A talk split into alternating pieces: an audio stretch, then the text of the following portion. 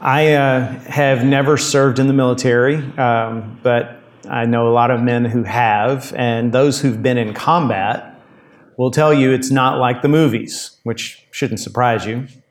In any war movie, and I like I like good war movies, you can always tell what's going on, who's winning, what the objective is, who the good guys are, who the bad guys are. People who've been in actual combat will tell you it's not like that. You don't know what's going on. There's noise, there's fright, there's movement, there's flashes, uh, bullets are flying and bombs are going off. You, you see friends falling. You might even be wounded. In the fog of war, as they call it, it's almost impossible to know who's winning. Your whole, your whole objective at that point is just to survive. And, and in that moment, I would think it would be tempting to think, I think we're losing. I think we're losing this battle, even if it's not true. And if you think about the story of Jesus, and we've been talking about this last last few hours of his earthly life before he goes to the cross, and then we'll get into what happened afterwards soon. But we're getting to the point in the story where if you were with Jesus and you saw what happened in the garden and saw what happened immediately afterwards, you would think, we're losing. The darkness is winning. Satan must be rejoicing. The enemies of the kingdom of God are going to win and we are going to lose. You and I know differently because we live on the other side of that story, but it's helpful for us to put ourselves in that moment so, we, so that these stories can mean more to us, to try to understand what it was like to be there for those disciples. And here's another point in some ways, we can feel that way as Christians in America today. We face a couple of different forces. We face the opposition of this world, and we face our own failures. And we'll talk more about both of those in, a little while. But both of those, our failures and the opposition of the world, make it seem like we're losing the fight. We'll come back to that at the end, but with that in mind, let's start with verse 12 of John 18. So last week we saw Jesus go to the garden and then confront his accusers, essentially, confront the mob that came to arrest him. Peter uh, tries to fight back, cuts off the ear of Malchus, uh, the, the slave of the high priest, and Jesus rebukes Peter, heals the man, and his disciples all run away into the darkness. So we pick it up there, verse 12. So the band of soldiers and their captain and the officers of the Jews arrested Jesus and bound him. First, they led him to Annas, for he was the father in law of Caiaphas, who was high priest that year. It was Caiaphas who had advised the Jews that it would be expedient that one man should die for the people. So, right now, I need to just break in and just tell you a little bit about the whole political situation in Israel because it is confusing. It's so different than what we have here. It's not simple. So let me see if I can make it as simple as possible. Simplest way to explain it is when Herod the Great, you know, the king who tried to kill baby Jesus, when he was king, Israel was what you would call a client kingdom, which meant that Herod was able to rule like a king. He was able to do whatever he wanted to do. He had, he had governance, sovereignty over the whole nation of Israel. The only pr- difference between him and someone like David is that he answered to the Romans. So he could do whatever he wanted as long as he didn't run afoul of them. He had to pay them taxes and tribute, and he had to make sure that nothing he did contradicted something they were trying to do. So even though Herod was a terrible person and the, his people hated him for good reason, relatively speaking, things were good for the Israelites at that time.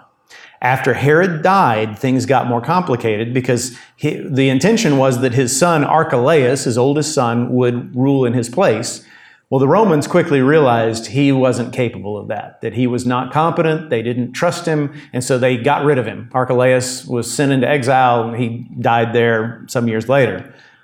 Instead, they partitioned Israel up into different provinces and they appointed different people to rule under the Roman governance. So, for instance, in Galilee, where Jesus uh, grew up and did most of his ministry, the, the governor, the ruler, was one of Herod's sons, Antipas, Herod Antipas. In Judea, where Jerusalem is, the ruler was a Roman procurator or governor. By the time of Jesus and his ministry, uh, it was Pontius Pilate. But it was a whole series down through the years. In Jesus' own lifetime, there were two or three, and there would be many more after Pilate was done. Now, Israel had a sort of freedom of religion. For all the things you can say against the Romans, and there are many, they were enlightened in the fact that they wanted to let people do their own thing whenever possible. And Herod had managed to convince the Romans during his time just leave my people alone, they'll be fine. So the Jews were able to worship their God. They weren't forced to wor- worship the Roman gods. They weren't even forced to worship Caesar, which most other people groups around the empire were. If you lived most other places in the Roman Empire, once a year at least, you had to go to the temple of whatever that Roman emperor's name was, and you had to burn a sacrifice in his name. The, the Jews weren't required to do that as long as the priests promised they would pray for, the, for Caesar and offer a sacrifice for him. So it was like Rome said, We'll recognize your God as long as that God is on our side, right? But the Romans said, We get to choose who the high priest is, which went against the law of God. The law of God said it was to be a son of Aaron, a, a, descendant of Aaron. The Romans said, Forget that, we'll choose him. And uh, Jews were not allowed to execute criminals officially. It still went on. We see Stephen gets stoned to death in the book of Acts, but those were the kinds of things that were like, we, we lost our temper, we killed this guy, we hope the Romans don't find out, and usually they never did. So that explains a few things for you. By the way, one more thing. The Roman governor, Pontius Pilate at this time, didn't live in Jerusalem. Jerusalem was way too Jewish for any of the Romans to, to live there by choice. Uh, Pontius Pilate lived in Caesarea, which was a city Herod had built on the coast. It's much prettier out there. It's, and it was built as a Roman city. It had all the things that Romans expected, like bathhouses and stadiums and, and theaters and temples. So Pilate lived out there, but at times of when there could be public trouble, like Passover, he and his a detachment of troops would come to Jerusalem just to keep the peace. All right? Now, it mentions in, uh, in verse 12 or verse 13 that after they arrested Jesus, they led him first to Annas. This is the only one of the four gospels that mentions this. Now, like a lot of things, I said this last week, like a lot of things in John, especially in the crucifixion story, John takes his own uh, path. He, he reports details the other three don't report, and he ignores some things the other three do report. Why? He's not contradicting them, he's filling in the gaps. It's 25, 30 years later, after Matthew, Mark, and Luke have all been published and, and circulated. I say published, they didn't have printing presses, but you know what I mean. So John has had time to read over it several times and, and come to the conclusion okay, here's some things that need to be said that the other three didn't say. And this is one of them. So before Jesus goes to Caiaphas, he first goes to Annas. Who is Annas? Annas was the high priest when Jesus was a kid, but he was deposed. Again, the Romans are meddling in stuff they know nothing about. High priests were supposed to serve for life. The Romans said, well, we get to choose them and we get to fire them. And Annas fell afoul of whoever was the Roman governor at the time in Judea, and he was deposed. But Annas was a crafty man. He was, as I said last week, he was sort of like the, the godfather of the Jews. He, he had his fingers in a lot of pies. He managed to exert his power. And so, in the course of his life, four of his sons and one of his sons in law served as high priest because he knew how to pay the right people off, how to dangle the carrot and wield the stick, and whatever he had to do to get that power. By the way, just as a side note, some people believe the story of uh, Lazarus and the rich man. You know that, that parable that Jesus tells where uh, Lazarus, this, this beggar, and a, and a rich man both die. And Lazarus goes to heaven, or Abraham's side, and the, the rich man goes to hell. And the rich man looks up and he can see into heaven and he says, Oh, Abraham, please send Lazarus to come dip his finger in the water and, and cool my tongue. And, and Abraham says, Well, that's totally against policy. That's not what he says, but you know what I mean. Can't be done. Sorry. And the rich man says, Well, then, I have these five brothers. Will you go and, and tell them that, that this is that this place is down here uh, so that they will avoid it, so they won't come back. Actually, says four brothers, so they won't come here like I do. Go warn them. And Abraham says they have the law and the prophets. That's enough. And he said, no, but but if they if someone comes back from the dead, then they'll believe. He says, if they don't believe the law and the prophets, they won't believe even if someone rises from the dead. Now, don't say, don't say that I told you this is what it means. I'm just telling you some people have this theory and I find it intriguing. They point out that Caiaphas, Annas' son in law, had four brothers in law. And they think that parable is sort of a dig at him. That, yeah, he has these four brothers. They don't believe that I'm the Messiah. He doesn't believe I'm the Messiah. Even after I come back from the dead, they still won't believe. I just find that an interesting theory. All right, back to John. John 18. So Annas was high priest when Jesus was a boy, deposed. Now Caiaphas, his son-in-law, is the high priest. And of all the family of Annas, he's the one that served the longest, 18 years. He's been on the throne for a long time. But because Annas is the one who's the real power behind the throne, he gets first crack at Jesus. Verse uh, 14, by the way, when, when it says uh, in verse 14 that Caiaphas is the one that, that advised the Jews that it would be expedient that one man should die for his people. That story is found in John 11, 49 through 51. I put this in your notes. But one of them, Caiaphas, who was high priest that year, said to them, You know nothing at all, nor do you understand that it is better for you that one man should die for the people, not that the whole nation should perish. He did not say this of his own accord, but being high priest that year, he prophesied that Jesus would die for the nation. I find that fascinating on a couple of levels. First of all, Caiaphas was trying to prophesy. He was trying to assert his spiritual authority, even though he got his position by political means, right? He's trying to show, I'm a spiritual man. I am prophesying. This man is going to die so that the nation will not be destroyed. And he had the capacity to bring that about as high priest. He didn't realize how right he was, but not in the way he thought. Yes, Jesus would die for the whole nation and the whole world, but not in the way Caiaphas thought. The other thing I want to point out is why does John remind us? Oh, yeah, remember Caiaphas? Remember what he said back in chapter 11? He's bringing that up to remind us so that we know this trial that's about to take place is a show trial. The outcome is already determined. Caiaphas has already said months before this man is going to die. Any judge in our legal system would be recused from the case in something like this.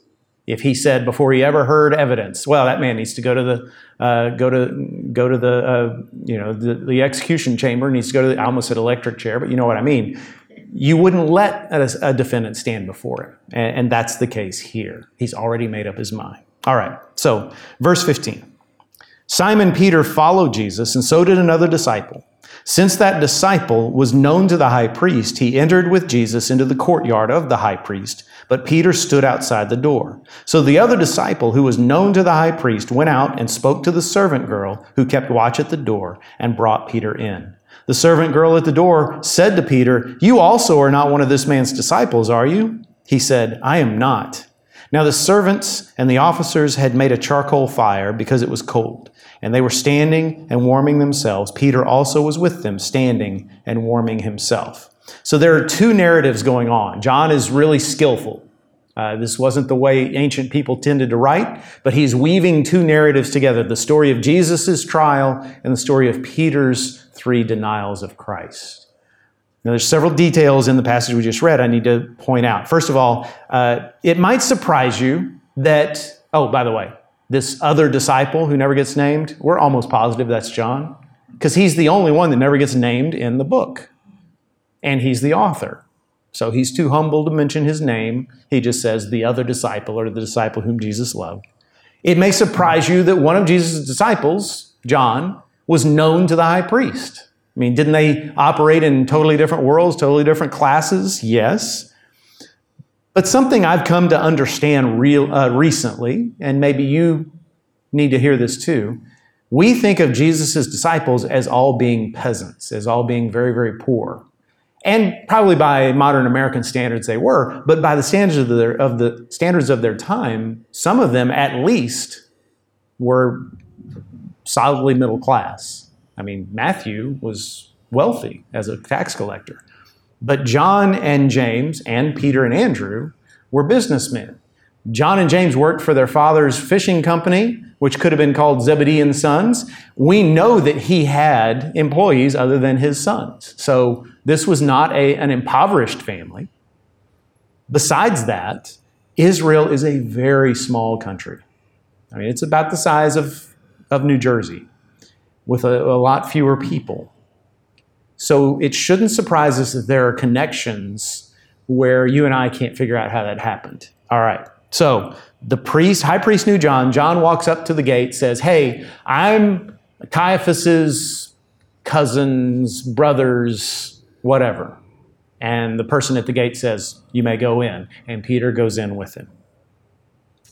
The other thing I want to point out is the first confrontation Peter gets is the servant girl at the door, at the courthouse of this house. By the way, I need to also point out when it says that he went to Annas and then later to Caiaphas, the two houses were probably part of the same complex, may have even been the same house. This was a big place. Uh, so there's this big courtyard. She lets them in, and then she looks at Peter and says, Hey, but notice how she asks the question You weren't one of his disciples, were you? Which you would think would make it easy for him to say, Nah, but the Greek that John uses when he reports this is emphatic. We see it in English as I am not. But Greek scholars, of whom I'll admit I'm not one, look at this and says it's more like, uh, well, no, well, of course not. Why would you say that? You know, kind of suspicious, very emphatic. Now, verse 19. The high priest then questioned Jesus about his disciples and his teaching. Jesus answered him, I have spoken openly to the world. I have always taught in synagogues and in the temple where all Jews come together. I have said nothing in secret. Why do you ask me? Ask those who have heard me what I said to them. They know what I said. When he had said these things, one of the officers standing by struck Jesus with his hand, saying, Is that how you answer the high priest? Jesus answered him, If what I said is wrong, bear witness about the wrong. But if what I said is right, why do you strike me? Annas then sent him bound to Caiaphas, the high priest. So, why is Annas called the high priest? Well, he's called the high priest even though he's not the current one. In the same way we call former presidents Mr. President. That's not surprising. Also, probably the Jews knew, you know, the Romans didn't have authority to depose you. In my eyes, you'll, you'll always be high priest. So there's some of that going on too. But notice the questions of the old man for Jesus. On the, on the one hand, his questions come down to how many followers do you have and what have you been teaching them? Those are questions designed to find evidence that Jesus was plotting a rebellion against Rome. See, what the Sanhedrin had against Jesus was enough in their eyes to put him to death, but they knew there was no way it was enough to convince the Romans. The Romans, for all their flaws, were a law and order people. They were not going to execute a man just because he was unpopular. They needed some real evidence. They needed a real charge. Blasphemy against the God of Israel was not going to be good enough.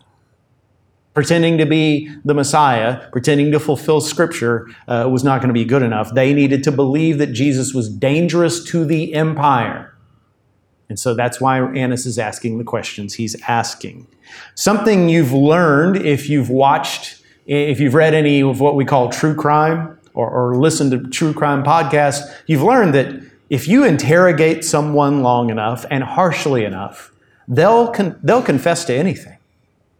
People will break down over time. And just to get you off their backs, they'll say, Yeah, I did it. Let me sign the paper. I murdered all those people, even if they didn't. It's been shown.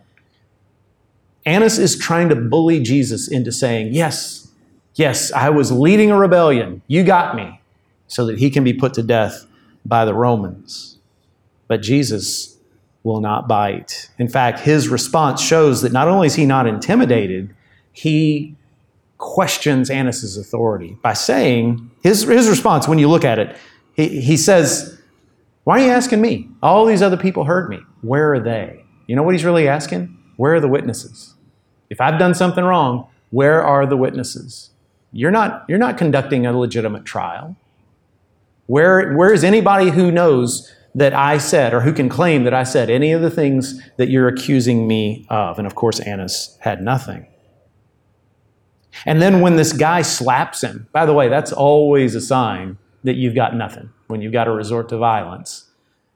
Jesus, instead of getting scared, instead of getting angry, he says, What wrong have I done?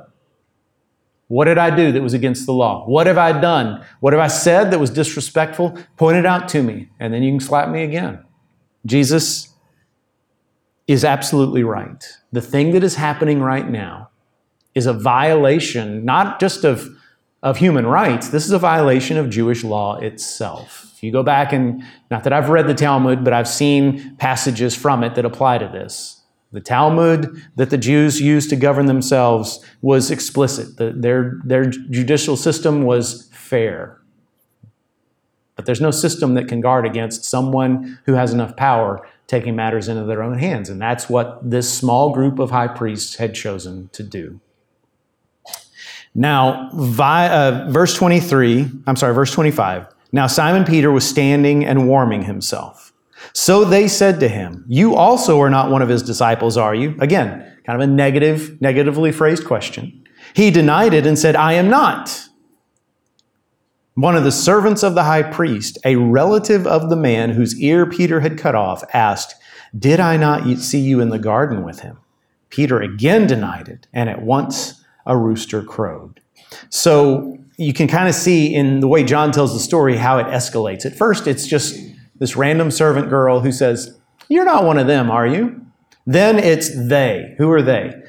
Probably the people who arrested Jesus. And some of them are going, You know, he looks familiar maybe you're not him. You're not one of those guys, were you? I mean, they're probably thinking to themselves, surely one of those people, one of those men in the garden who ran away like cowards, surely they wouldn't show up here. But then the third person who asks not only was there, but is related to the man who Peter attacked, Malchus. So you see how it escalates. You see how, for Peter, his anxiety, if, if that first question made him answer emphatically, how emphatic was that third response? No, not me. In fact, one of the other gospels says he called down curses upon himself. May I, you know, may an elephant squat on my head or whatever if I if I'm lying. It says at once a rooster crowed. Now, this means means nothing definite, but the Romans had a way of telling time that said cock crow was 3 a.m. That doesn't mean the roosters obeyed, but that was a way the Romans kept time. Rooster would crow, oh, okay, it's three in the morning. So that kind of tells you roughly what time this happened. This is what we call the middle of the night, the small hours. And for Peter to collapse so quickly after all his bravado, after all his all his self-justification and self-righteousness had to be devastating had to have hurt him deeply. So let's go back a little bit. Let's talk about where we fit into all of this, how this applies to our current situation. Because as I said at the beginning, like the men who follow Jesus, right now, it's easy for us as American Christians to feel like we're losing the battle. What are, what are the parallels? Well, we face the opposition of this world. We always have, but it's gotten worse. I want to read you some, uh, some statistics. This is from an article called The 10 Worst Countries in the World to Be a Christian. Okay? Uh, this, is, this is from an organization called World Watch, a Christian organization that monitors these kinds of things. I, just want to read you not all 10, but just a few of them. Number one, the worst place in the world to be a Christian today is Afghanistan. It says the Taliban will make sure that Islamic rules and customs are implemented and kept. Christian converts don't have any option but to obey them. If a Christian's new faith is discovered, their family, clan, or tribe has to save its honor by disowning the believer or even killing them. This is widely considered to be justice. Alternatively, since leaving Islam is considered a sign of insanity, a Christian who has converted from Islam may be forcibly sent to a psychiatric hospital. Number two is North Korea. It says any North Korean caught following Jesus is at, is at immediate risk of imprisonment, brutal torture, and death. They do have essentially concentration camps in North Korea where they send Christians and others who fall afoul of, of their way of thinking. Number three is Somalia. Number four, Libya. Number five, Yemen. Number six, Eritrea. And number seven is Nigeria. Keep in mind, this is number seven. There are six worse than this. But it says persecution in Nigeria is simply put brutally violent. In much of northern Nigeria, Christians live their lives under the constant threat of attack from Boko Haram, the Islamic State West Africa province, Fulani militants, and criminals who kidnap and murder with few consequences. The violence is so bad, it has begun to travel south as well. I read in another source today that 8,000 Christians just this last year were either killed or kidnapped in Nigeria. Nigeria. And then eight is Pakistan, nine is Iran, and 10 is India. The interesting thing about India is India is a mostly Hindu nation. You would think that Hinduism, that has hundreds of gods, wouldn't have a problem with one more, but it says the persecution of Christians in India has intensified as Hindu extremists aim to cleanse the country of their presence and influence. The extremists disregard Indian Christians and other religious minorities. They're not true Indians in their minds. They think the country should be purified of non Hindus. This has led to a systemic and often violent targeting of Christians and other religious minorities, including the use of social media to spread disinformation and stir up hatred.